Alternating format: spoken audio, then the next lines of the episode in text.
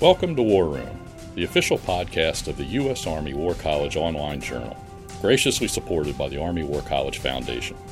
Please join the conversation at warroom.armywarcollege.edu. We hope you enjoy the program. Make sure not to miss a single podcast and subscribe to A Better Peace, the War Room podcast, at iTunes, Google Play, or your favorite subscription service. The views expressed in this presentation are those of the speakers and do not necessarily reflect those of the U.S. Army War College, U.S. Army, or Department of Defense. Welcome to A Better Peace, the War Room podcast. I'm Ron Granieri, professor of history at the Department of National Security and Strategy at the U.S. Army War College and podcast editor of The War Room. It's a pleasure to have you with us. Napoleon famously said, An army travels on its stomach. More broadly, one can say that any army is only as effective as the equipment that it carries, and that equipment does not simply drop from the heavens as a gentle rain. The process of identifying, developing, and acquiring the most effective equipment is often invisible, but is essential for building and maintaining the most effective fighting force, as the Emperor himself discovered on the road to and from Moscow. As self evident as its significance may be, however, the Army's acquisition system remains something of a mystery to those who are not immersed in it.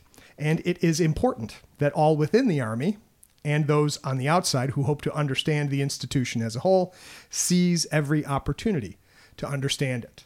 Today is just such an opportunity. Our guest to discuss the Army's acquisition process is Lieutenant Colonel Jason Tate a student in the Army War College's class of 2020, a former battalion and brigade chemical officer with deployments to Iraq and Afghanistan, as well as service at the Pentagon. His most recent assignment has been radar's project manager at Aberdeen Proving Ground. Welcome to A Better Peace, Lieutenant Colonel Tate. Ron, great. Great to see you today. Thanks for having me. You bet. So, let's start from scratch. Okay. Right? Describe the Army's acquisition process in, in layman's terms.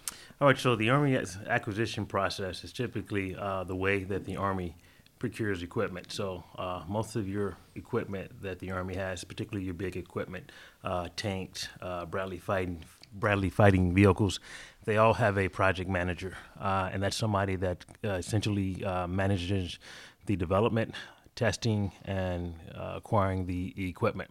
So it typically starts off with a requirements document.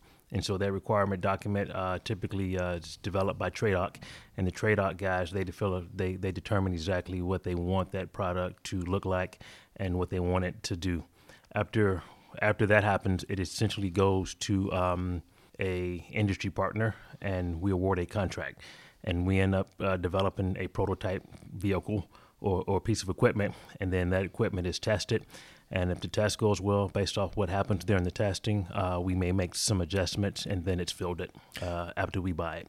And uh, when you say TRADOC makes the initial uh, decision, um, is this where is this centrally located? Where so TRADOC, because are they at Leavenworth or at the Pentagon? So TRADOC headquarters is at Leavenworth, mm-hmm. but uh, essentially what we have in the Army, we have different centers of excellence. Mm-hmm. So when I uh, was the Radar's product manager, my centers of excellence was fire centers of excellence, and it was out at Fort Sill. Mm-hmm. So the team at Fort Sill they came up with the requirements document, for example, for the Q50 radar and the Q53 radar, and they gave the specifications of what the radar should be able to see, how far, and they gave pretty much the left and right limits of that equipment.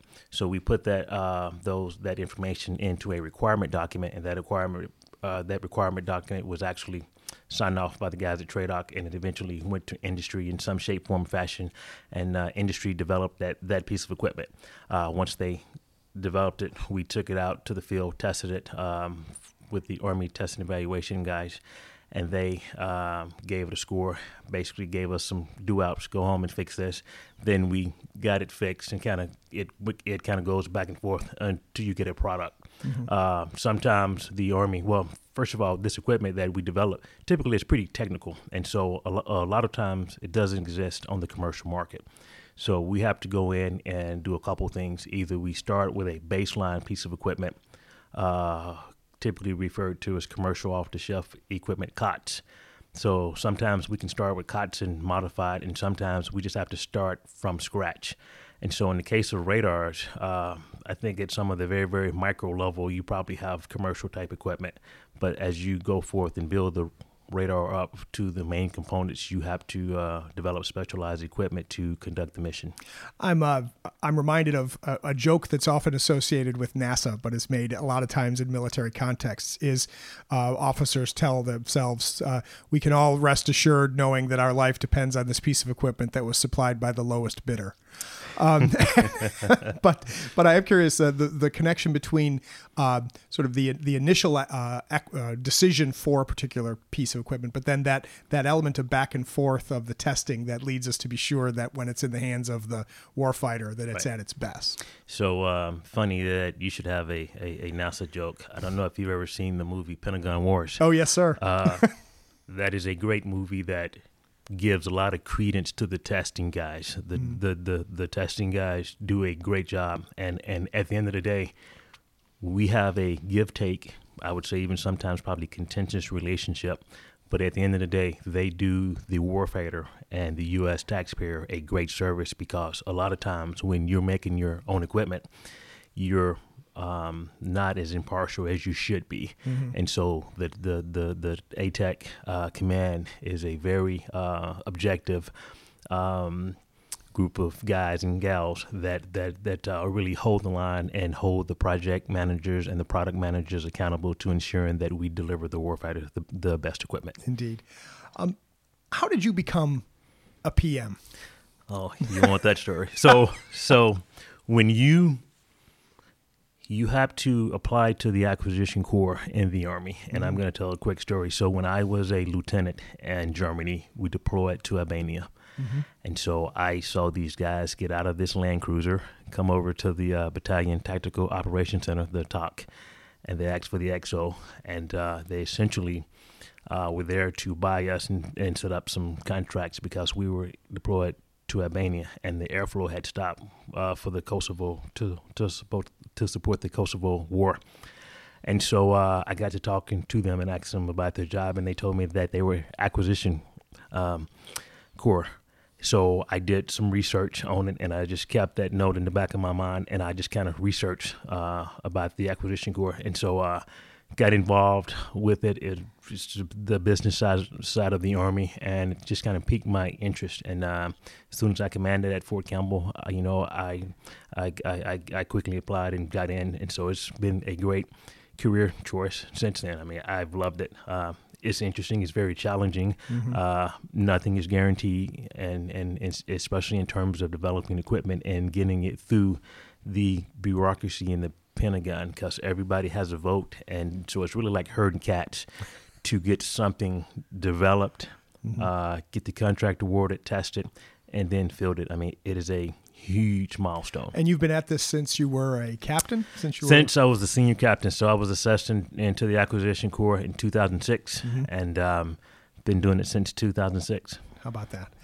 Um, did your I, I, like the story you tell about how you discovered the idea of the acquisition corps. So was it that the, was it that the guys who got out of the Land Cruiser looked like they had uh, they'd actually been in a warm place and uh, and had clean clothes? So I kind of skirted around it. So so so yes, uh, we were on a sheep field uh-huh. in Tirana, uh, Al- Albania, and uh, we had been there for a while. And it would rain uh, all night, and the sun would come out during the daytime, and it would crust over the mud.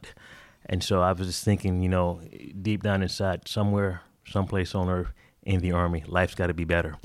and so uh, those acquisition guys looked pretty clean. They were stepping out of their Land Cruisers in, cruisers in khaki pants and uh, coming to uh, talk with us. And I was like, man, that's may that may be a nice life. So.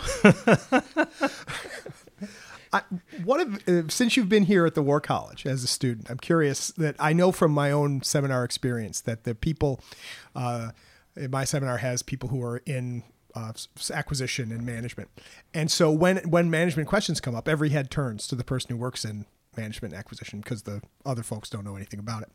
What uh, what's the uh, what has your experience revealed to you about how the army in general understands or misunderstands the acquisition process? So I think uh, there's a there's not appreciation for the complexity uh, of the system itself it's really an educational process to kind of walk people through it. Uh, one thing that I would say that we as an Army does not do is we don't like to have a conversation with the defense contractors. Uh, at the end of the day, I think we have to realize that the defense contractors are a for-profit business, mm-hmm. and they have to make a, a, a profit to satisfy their stockholders. And so, a lot of times, we want to get them down to the lowest bid, and that's there's there's give and take in that. And so, just just having a conversation, an open dialogue to see what's in the realm of possible, and and and getting an honest conversation from industry on on on saying yes, okay, yes, that's what you want. This is the money that we have. This is this is the product that that is available to develop. And so, really, it just goes back to just having a dialogue and just really sit down and talking with the uh, mm-hmm. industry side of the house. And that's something that I think the Army doesn't do a great job of. Mm-hmm. Because you think that uh, the the process is is sort of siloed off from most of the people who are actually using the equipment. It it is. Uh, and so I've seen that change a little bit more. Uh, for example, uh, during my time in the uh, product management shop at Radars in Aberdeen, uh, I didn't realize how much industry was engaging with the centers of, of uh, excellence. Mm-hmm. For example, at at the at Fort Sill, they would come out, I think, about quarterly, and they would have essentially a contractor's breakfast and so the contractors would actually talk with the commanding general, the CG, and they would talk about their product and what was in the realm of possible, good and bad. Uh, the the good part of it is it opened up the dialogue.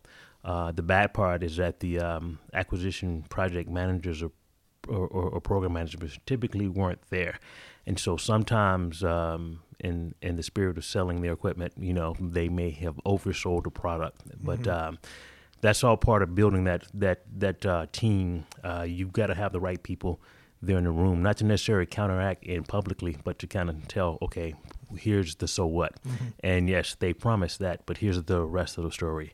Right. So uh, there's, uh, I think the Army's getting better, mm-hmm. uh, but I think we just have to make sure that the right people are there to, to receive all of the briefs and the mm-hmm. and the discussions and be part of the discussion. And so that also would I would I would guess would require more effective sort of training and cultivation of program managers at every level. Yes, um, yes, did, yes, So I imagine for you, was it uh, was it sort of on the job training as a?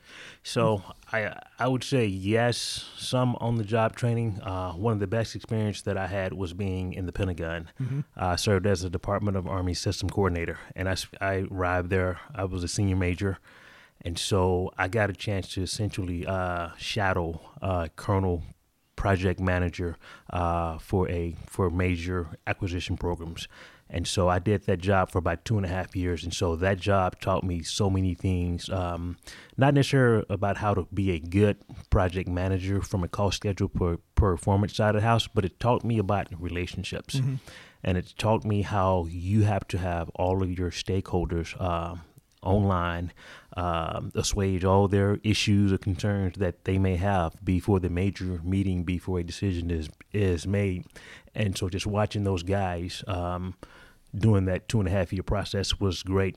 Now, my job during during that time frame, it really wasn't a necessarily a great job. I I was really a calendar coordinator, um, and I took a lot of notes and wrote a lot of executive summaries. But to be able to watch and be in the meetings with the defense acquisition executive, the Army acquisition guys, I mean, uh, it was just a true great training ground. And so I carry a lot of those lessons, even uh, so much as how the um, budget process worked mm-hmm. during the year. Just just being in the Pentagon to actually witness that paid a lot of big, you know, uh, it just worked out well mm-hmm. to be there. Because when you talk about the stakeholders, so we're thinking this is the, uh, it's not. It, it's the army, yes, for sure. But then also in the office of the Secretary of Defense, mm-hmm. right? The uh, is it DT and E? I can't remember yeah, the uh, the DOT and E. D- DOT and E, right? right. That um, that you, so these are the folks who have to get together to to hash out these these details, yes. and then um, the role of uh, when you talk about sort of the centers of excellence, right? So right. there, so somebody from Oklahoma comes to the Pentagon to, the Pentagon, to, yes. to, be part of this, and so the idea is is to maintain this continuous dialogue, internal, internal to the military, but then also externally to the to the contractor. Yes. I am curious, right? You only work for the Army, so you Correct. can. You yes, can, yes, yeah, yes. Um, but um, but have you had much uh, experience with uh, joint and jointness questions w- with uh, with uh, acquisition thus far in your career? So not a lot with the joint uh, side of the house. I did work when I was in the Pentagon as a Department of the, of the Army System Coordinator DASC. Mm-hmm. I worked on the uh, Joint Air-to-Ground Missile Program. Uh, so the JAGM program uh, is a replacement for the for the Hellfire missile. So it had a joint component in which we worked with the uh, mostly the Navy. Uh, and so, uh, just aligning the different services and just making sure the funding was aligned was probably the big challenge that that we experienced on that program. Does make it a little bit more difficult when you do the joint aspect of the program because that's just more stakeholders that you have to really get online. Uh, the Army wasn't, um, well, correction, the Navy wasn't as uh, as as uh, aggressive in assisting with the JAGM program. They did a good job. They came through eventually, but uh, we had worked out a deal with the Defense Acquisition Executive that we would not hold up the program, uh, waiting on the Navy. And so the Navy was able to come in and supply money later on to complete some of their specific requirements. But uh, that was one great thing that we didn't do was was hold up the program waiting on the Navy. Once a once a uh, a piece of equipment has been so identified, tested, acquired, right, and now it's being supplied. Does um, what is the role of the acquisition corps uh, afterwards? Is the acquisition corps involved in uh, further refinement, or do, do you hand that off to somebody else? So uh, depends on what kind of equipment we are procuring. Typically, uh, in today's landscape, even after we have developed, tested, and procured the equipment, uh, we still have to do various updates to the equipment. The uh, most the most equipment we procure, uh, it requires software updates. Uh, we do these things called uh, P3I's product uh, placement improvement. And so um, we have to continue to ensure that the capability is uh, basically developed and able to keep up with the evolving threats. So depending on exactly what the equipment is, it some of it may transition to sustainment, uh, which means that a lot of times the depots do a lot of the uh, resetting of the equipment. But at the end of the day, there's typically somebody in the PM shop that's working either uh, with the depots or somebody in industry to ensure the the uh, products uh, is continued to to be updated. For example, take the take the Bradley fighting vehicle. You know, it's been around. Speaking of the Pentagon Wars, Right. it's been around for over, you know, four decades. And so, uh, but that's not your same Bradley that came out, you Right. know, four decades ago. Uh, there's been a lot of resets and a lot of upgrades uh, done to the Bradley. Uh, and so the Bradley it, itself is really uh, the Bradley fighting vehicle in name itself. Uh, it, the only thing that's probably the same is the bones, you know, because everything has been continued to be upgraded. That's everything from radios, software, uh, tracks, belts, just just everything. So uh, even even after sometimes it goes to sustainment or or even often we have to continue to manage it from the program management side to ensure that it can keep up and combat the current threats. who uh, who and how does uh, does the army decide? Uh, who, who in the army and how do they decide uh, when you get to a certain point with a uh, with a piece of equipment that this can't be upgraded. This needs to be this needs to be rebid, and somebody needs to give us a, a brand new one. Because I, I can imagine right the Bradley changes just like the Ford Mustang today Right. isn't the Ford Mustang in 1965. But at least we still call it the Mustang. Right, right, right. right. Um, as uh, you know, at what point does the uh, does the army say, you know what, we just need to somebody needs to come at us with something brand new here? So typically, what's what's happening is our TRADOC counterparts actually make that decision. Um, so it, it depends, and the reason why it depends because the portfolio has a lot of pressure on it, uh, just just from a funding standpoint. So what uh, I, I, I'll just back up for a minute. So we haven't um, we haven't really done a great job of modernization We being the army, we, or we, we being the army, States? and I dare say DoD in general hasn't done a great job of modernizing the force for the past two decades. Why? Because we've been fighting in two wars in the Middle East, and so meanwhile our competitors have kind of done a lot of upgrades to their fleet, our near peer and peer competitors, which is China and Russia. And so we have to figure out a way, and the Army is moving toward that through the cross function teams But to get back to answer your question, so TRADOC typically uh, de- decides if they can afford to either upgrade the equipment or buy new equipment. Uh, the reality is, a lot of times it's just easier, simply easier to upgrade the equipment Mm-hmm. uh, because you don't have to go through the long acquisition process and do all the different tick marks and check marks. Um, and so, a lot of times, the easier path is to just upgrade it. But I think we're getting to the point, uh, based off what we're seeing, uh, our other countries, Russia and China, where we have to modernize, and that's come up with something new uh, different costs at some because the at the end of the day we can only modernize so much.